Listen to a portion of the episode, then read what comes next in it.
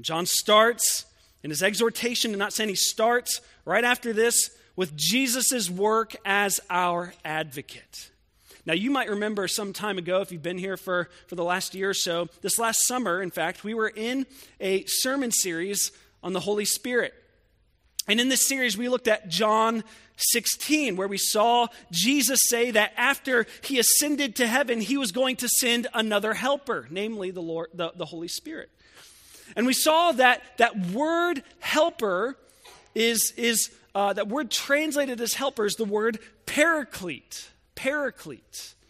The word paraclete is translated as helper in John 16, but that's also the same exact word translated here as advocate. Sometimes it's translated as helper, sometimes advocate, sometimes comforter. And here, advocate is a wonderful translation because it's highlighting the sort of legal nature of the work of Christ. Now, some other translations communicate this by describing what someone in this role does. Like one translation says, We have an advocate who pleads our case before the Father. And that's precisely what John is communicating here about Jesus when he calls him our advocate. He pleads our case before the Father. This is part of the reason that Jesus, we sung about it earlier, we sang about it earlier, the ascension of Jesus Christ to the throne room of God. He's seated at the right hand of God, pleading on our behalf. This is part of why he ascended to heaven so that he could plead our case. This is part of why he ascended to the throne room of God, wherein the manifest Shekinah glory of God dwells. He entered the most holy place as our high priest to intercede on our behalf. So that when we sin, Jesus Christ, the righteous one, is standing there before the Father, pleading our case before the Father, being our righteous representative before the Father, and saying, Look at my righteousness and account it to them. And the Father says, Oh, yes, I will, because the Father never refuses Jesus Christ. He never says no to Jesus, He won't ever refuse him. And the reason, of course, that God always grants Christ his request for our forgiveness and declaration of righteousness over us. The reason that God grants this is because of what Christ has done for us on the cross. That's exactly what John goes on to describe when he says he is the propitiation, the propitiation, the propitiation for our sins. And not for ours only, but for the sins also of the whole world. Now, I know that propitiation is a big word. But it's also a very important word. This is actually one of the main reasons we use this particular translation of the Bible. We preach out of this translation of the Bible. Other translations, like the NIV, it's a perfectly good translation. I'm not saying anything negative about the NIV. It's a great translation, but it doesn't use this word. But this is a very important word. If we don't have this word, we actually lose what is at the heart of our gospel. The word propitiation means a wrath appeasing sacrifice. It means the, the removal of God's wrath by means of an acceptable sacrifice. And so when John says that Christ is the propitiation for our sins. He's saying that Christ, the righteous one, the acceptable one, the only human being without stain or spot of sin, the only human being who does not deserve the righteous anger and wrath of God, completely absorbed the wrath of God on your behalf. Like a sponge, he soaked up every last drop of God's righteous anger toward you because of your sin the divine justice that your sin demanded has been satisfied. The anger of God toward you as a rebel has been turned away. The death sentence that you deserved because of your sin has been laid upon Christ as your substitute.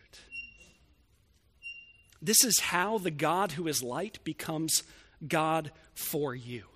This is how he becomes the God that is light for you on your behalf, the God who, who, who favors you. That is how he becomes your God and you become his child. That is how you become reconciled to him. That is how you become a child of light. This is how you have fellowship with God. And because you have fellowship with God, because you're reconciled to him and have an unbreakable covenant relationship with him for all of eternity, with the God who is light, you thereby become resolved to live a life wherein you do not sin.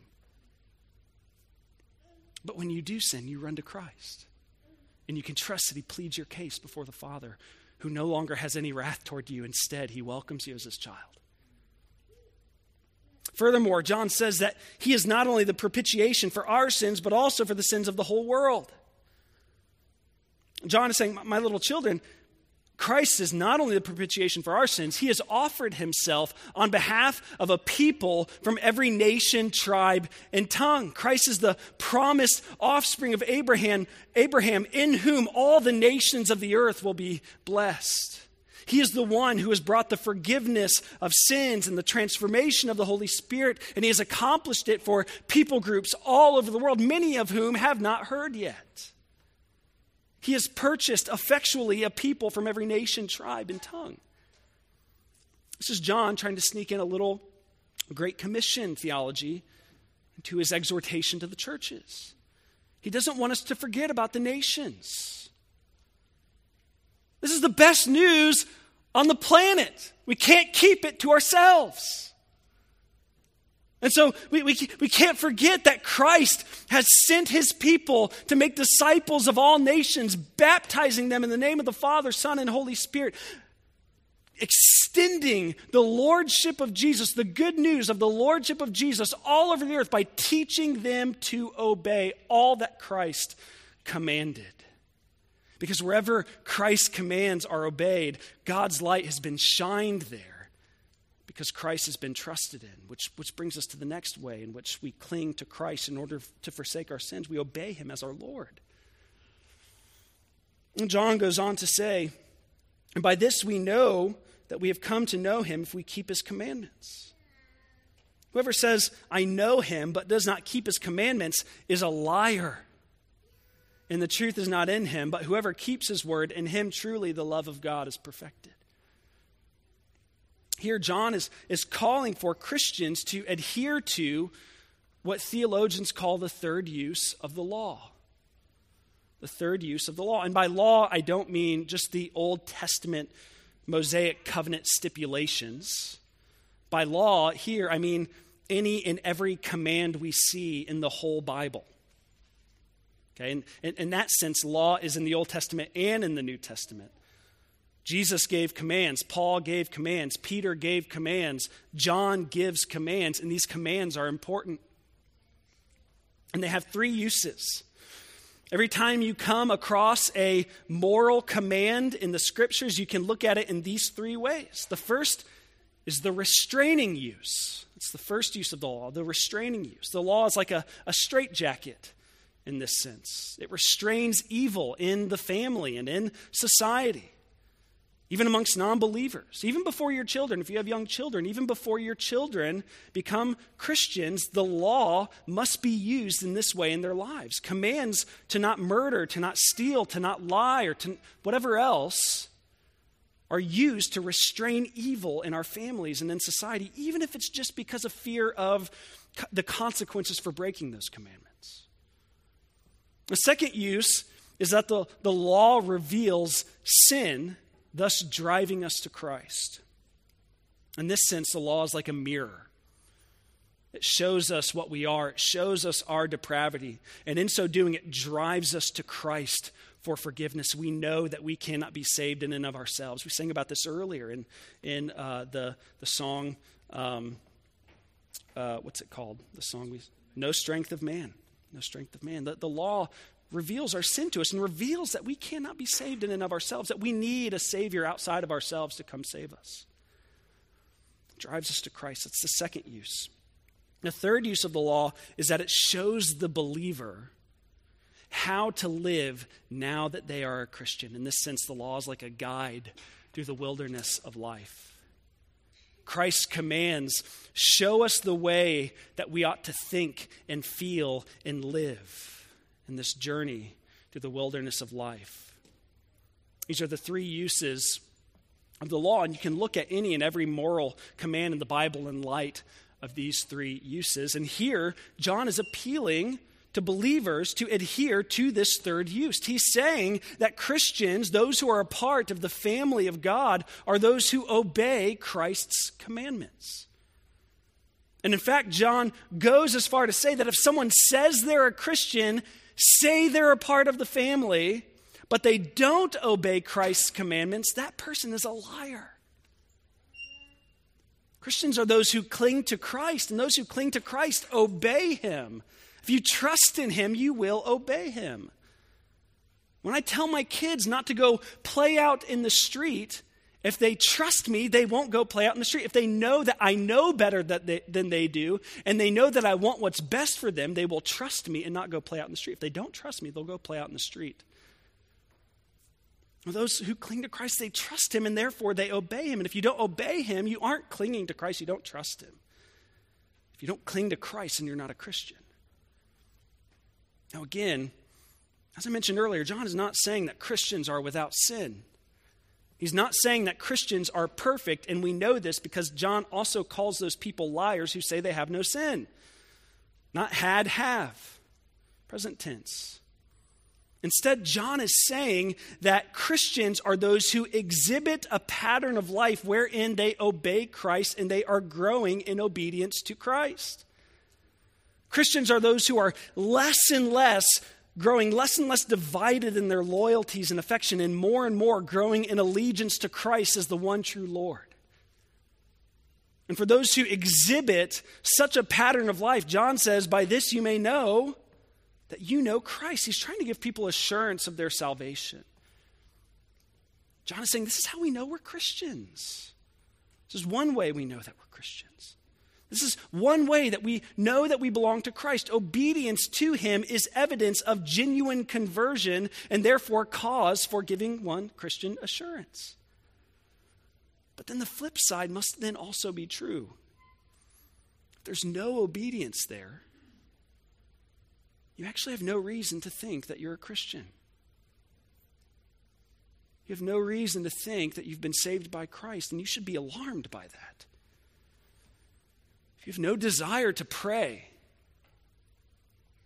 if you continue to ignore and make excuses for or defend your sins, if you behave in ways that are in rebellion against the commands of Jesus, but comfort yourself because you said the sinner's prayer once. If there's another Christian that you abhor, that you hate, that you nurse resentment and bitterness toward without conviction,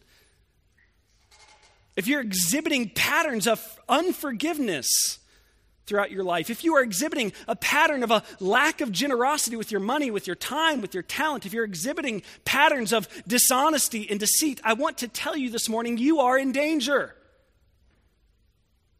You actually have no reason to think that you're a Christian. And you need to repent or you will perish. You know, I remember a few years ago going to an event here in East Dayton, and it was a, a Christian concert of sorts. Another member of the church and I were there, and uh, we ended up getting into a conversation with a kid there, and we'll call him Teddy. Teddy was, was obviously troubled. He was struggling with, with addiction. He was currently in trouble with the law, in trouble with his parents, just not doing well. So I started asking Teddy about the state of his soul, and, and almost immediately he responded. He said, I've made Jesus my Savior, but I haven't made him my Lord yet. And it seemed like he was saying this more for himself than for me, trying to comfort himself. You know, I, I can only imagine with the way he was living, it probably seemed as if dying soon was a very real possibility. I'd be willing to bet that he had a few brushes with death up to this point in his life, and, and he wanted to comfort himself, to give himself assurance with these words. He was, in essence, saying, If I die, I'll go to heaven, but if I continue to live, I'm not ready to forsake my sins. I've made Jesus my Savior, but I haven't made him my Lord yet. This, of course, is I don't even blame Teddy for this. This is something he heard from a Christian or a pastor somewhere. You can make Jesus your Savior, but you don't have to make him your Lord. You can make him your Savior. You can have his salvation without making him your Lord. You can cling to him as your advocate without clinging to him as your Lord. You can have forgiveness of sins without forsaking your sins. You can have salvation without repentance, basically.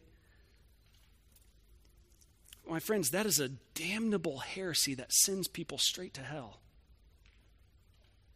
Because Jesus cannot be divided. He is our advocate and He is Lord. And if you want the Christ, you must receive the whole Christ. Imagine doing that in marriage, saying, I like these parts of you, potential spouse, but not these other parts. I'll, I'll take these parts without the other ones. You don't get to pick and choose the parts that you like and then leave the parts that require hard things from you. Trust Him as your advocate, obey Him as your Lord, because He is advocate and He is Lord. Lastly, follow Him as your example. A particular passage this morning ends with John writing this. He says, By this we may know that we are in Him. Whoever says he abides in him ought to walk in the same way in which he walked. Those who walk in the light cling to Jesus, and that involves following him as an example, following his example. This is interesting because, you know, this is not a subject celebrated much in our circles of Christianity. We tend to emphasize the fact that Jesus is our propitiation, that he's our atonement, that he's our substitute, and rightfully so. That's what the New Testament, that's what the entire Bible emphasizes. But then the Bible also does at times talk about Jesus as our example. Several times in the New Testament. 1 Peter 2:21, the apostle Peter says, "For to this you have been called because Christ also suffered for you, substitute, propitiation, leaving you an example so that you might follow in his steps. Or the Apostle Paul in Philippians 2, he says, Have this mind among yourselves, which is yours in Christ Jesus. He goes on to talk about Christ's work of humility and, and humiliation, wherein he becomes a human being. He steps into humanity and then dies on our behalf in the most humiliating way possible. These are ways in which we're to imitate Christ.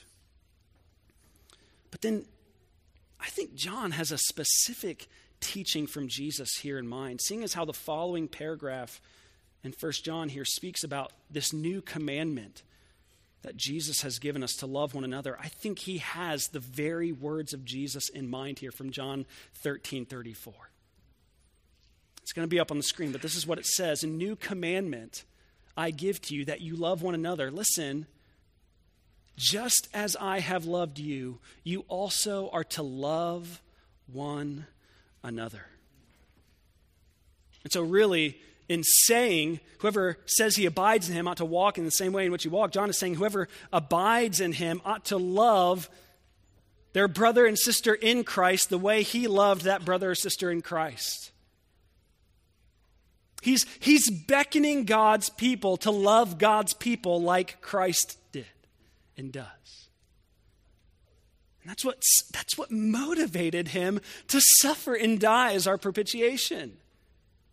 And those who trust in Christ as their advocate and propitiation are also those whose hearts and lives are so warmed and affected that they want to be like him. And more, they're growing to be like him. You know, growing up, I wanted to be exactly like my older brother. I think anyone who had older siblings uh, can probably remember and relate. Growing up, you want to be just like your older siblings, typically. You think they're so cool, you want to dress like them, you want to listen to the same music as them, you want to make the same jokes that they make. I was no different. I wanted to be exactly like my older brother in pretty much every way that I could. I never got to be as tall as him, but back in ancient times, my very first day of high school, I remember being very overwhelmed and very nervous. The school was huge and there were lots of people, and I remember walking in and heading to the cafeteria before classes started to, to sit with some friends for a few moments. And uh, when I arrived at the cafeteria, I was standing in uh, a circle with some friends. And within just a few moments, a, a, a, girl a couple grades above me says to me, uh, You're Tyler Green's brother, aren't you? And I said, Yeah, how did you know? And she said something to the effect of the way you carry yourself and the way that you walk. In other words, your, your mannerisms. You, you, you bear this kind of family resemblance. And of course, I, I loved hearing this. I consciously wanted to be like him, but apparently, even in ways that were subconscious, I was just like him. Just simply by being in the same family, just simply by having the same genes, just by simply growing up together, I resembled him. My friends, similarly, as, as Christians, we mimic our elder brother, Jesus Christ. Simply by abiding in Him, simply by being with Him, simply by being united with Him in an unbreakable covenantal union. And not only that, it's not just something like subconscious that we're passive and it happens to us. We want to be like Him. We work hard to be like Him. We fight that within us that is opposed to Him in our hearts and, and lives because we've been so affected by what He's done for us. We desire with our whole hearts to be like Him.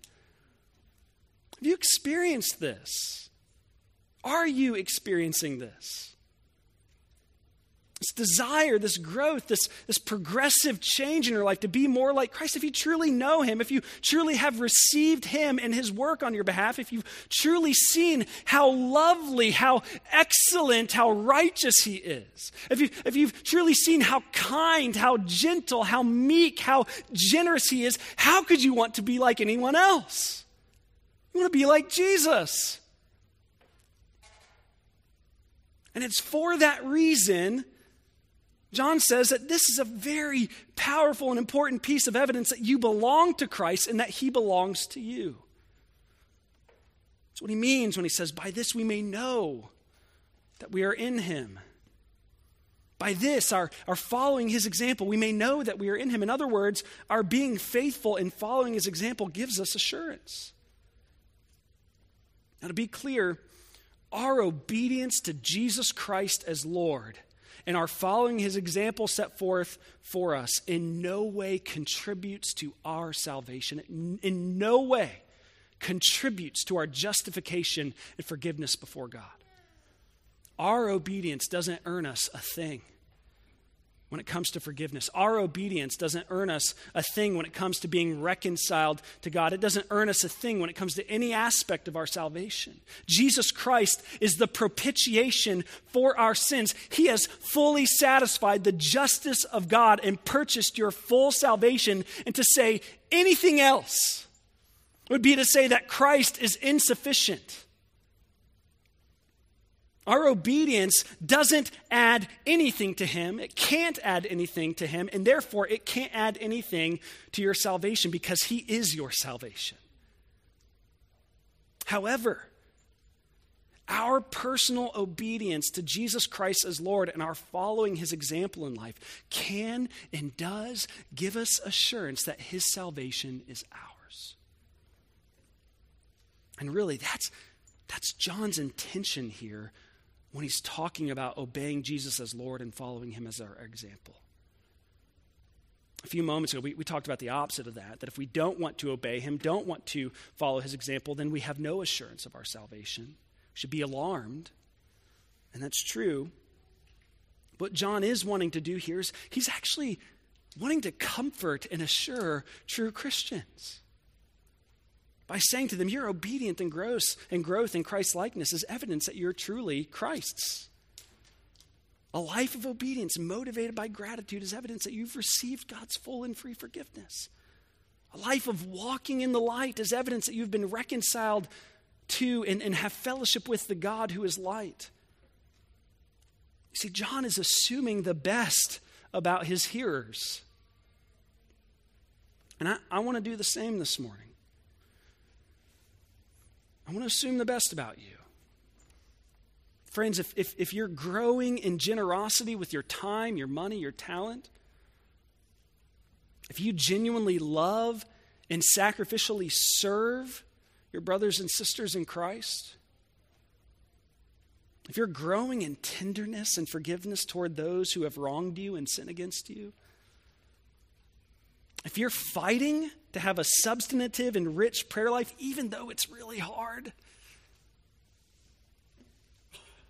if you're convicted when you disobey Christ's commands and truly desire to grow in obeying Christ's commands, and you are growing, if you genuinely care for the poor, for the destitute, and seek to meet the needs of those who are in need, let that be cause for great assurance to you this morning. An effort to keep with John's intentions here, I want to tell you if you're progressively growing in Christ's likeness, however slow it might be, however hard and difficult it is, you can rest assured that that Christ likeness is the fruit of being united to Him through faith. That is evidence that you have fellowship with God. That is evidence that you are a child of light. But now, some of you who are a bit more tender here this morning, you might be worrying. This is always a challenge with texts like these. You, you know, you, you don't want to give false assurance to goats, but you also don't want the sheep to be needlessly alarmed. In fact, whenever you preach a sermon like this, you, you can count on the goats typically not being affected at all, while some of the sheep will indeed worry. And no doubt every sheep, every true Christian has at times been frustrated by their own progress in Christ likeness and obedience. It's true of every Christian without fail. And that might be you this morning. Instead of seeing this as reason for assurance, you might, you might become frustrated, even alarmed this morning. And if that describes you, let me offer you just a few words in closing. First, I would tell you be, be careful how you're measuring progress. Listen, real change, real growth, real progress in the Christian life is slow. It's a marathon, not a sprint. In terms of board games, it's Monopoly. Got to play the long game. And most of the time, when you're trying to measure your progress, you know, we're thinking in terms of like the last 24 hours, the last seven days, the last month. And I'm telling you, that will inevitably discourage you. One Christian thinker once said, Isn't it funny how day by day nothing changes, but when you look back, everything is different? And that's what progress in the Christian life is like it's, it's a process, not an event. And it's a slow process, but it is a sure process. Sin is progressively losing its power and grip over your life. So be careful how you're measuring your progress. Second, be careful to define progress and growth biblically. Uh, David Powlison has got an open letter to those frustrated by their progress and sanctification. It's a helpful letter. I encourage you to read it. And he says, you know, often when we hear the words sanctification, growth, transformation, we have an idealized image of what that might look like. There, though each of us may picture slightly different things, I doubt for most of us that the image includes three quarters of the book of Psalms, which portray life where faith and hope happen in the midst of honest struggles.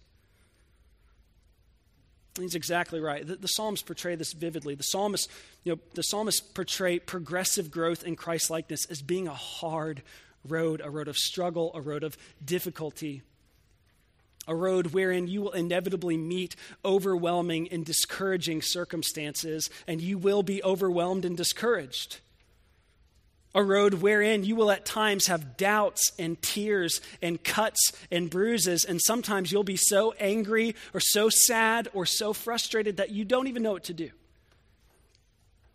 But the other thing portrayed in the Psalms is that there's trust and dependence upon the Lord in the midst of these sorts of difficulties. In other words, don't think that progress in the Christian life means living a nice, respectable American dream kind of life. And Jesus himself is, is, is what we want our Christian lives to be like. And he experienced estrangement from his family and friends. He experienced persecution from the religious elite. He sweat blood and wept and suffered. And he's the one who cried out, My God, my God, why have you forsaken me? Progress in the Christian life might look much like that. Be careful to define progress and growth biblically. And third, be careful not to discount ways in which God is actually working in your life. And David Powlison's letter, again, is, is helpful. He says, there are particular kinds of growth and strength that may be happening in our lives that we don't even see. And in fact, I would go even further and say that there are indeed ways in which God is working in your life that you don't see. similar to what's going on in your physical body without your even being aware of it. I mean, your, your, your heart and your liver and your kidneys are functioning not because you're consciously making them work, but because they're happening because God is upholding you. Similarly, in the Christian life, there are things going on that you're not aware of. There are things going on in you right now, Christian, that you're not aware of. Perhaps, perhaps what would be helpful for you is to spend some time and self examination and try to determine where God is at work in you. Maybe instead of working in an area of your life that, that you think should be addressed first, maybe He's doing something more pertinent, like making you more merciful making you more concerned about the needs of others, making you less self righteous and more dependent upon Him. Don't discount what He's doing in you. And in all reality, the, the, the, fact that you are concerned about your progress and growth in the, in the Christian life, if you indeed are, that is evidence of God's work in your life. You know, Jesus himself said, Blessed are those who hunger and thirst for righteousness, for they will be satisfied. Know, if you hunger and thirst after righteousness, if you hunger and thirst for righteousness, if you're concerned about growing in Christ likeness and growing in obedience to Him and growing in righteousness, that is evidence of Christ's work in your life. And He promises you, I'm going to satisfy you. Ultimately, friends, whatever God is doing in your life, recognize that Christ is going to be at the center of it all. Recognize that Christ is going to be at the center of it all, not you. It's one of the reasons it might be unpleasant because it's not about you, it's about Him. You are not the light. God is the light, and He shines His light on us through Jesus Christ. Therefore, don't, don't cling to your righteousness. Don't cling to your obedience. Don't cling to your Christ likeness. Cling to Christ. And if you cling to Him, you will progressively grow in trusting Him. And thereby, you will also grow progressively in obeying Him and becoming more and more like Him. And by this, you may know that you are in Him. Let's pray.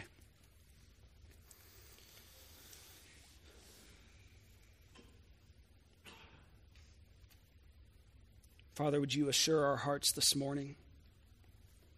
As we prepare to come to the table. Would you give us assurance?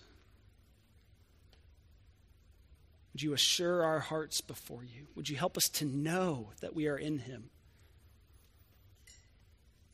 We pray that, that also during this gathering that you would be moving in us, you would be changing our trajectories there's anyone running away from Christ, turn them around that they may run to him instead. If we're doubting, help us to trust. If we're disobeying, help us to obey. If we're not following, help us to follow. We pray these things in Jesus' name. Amen.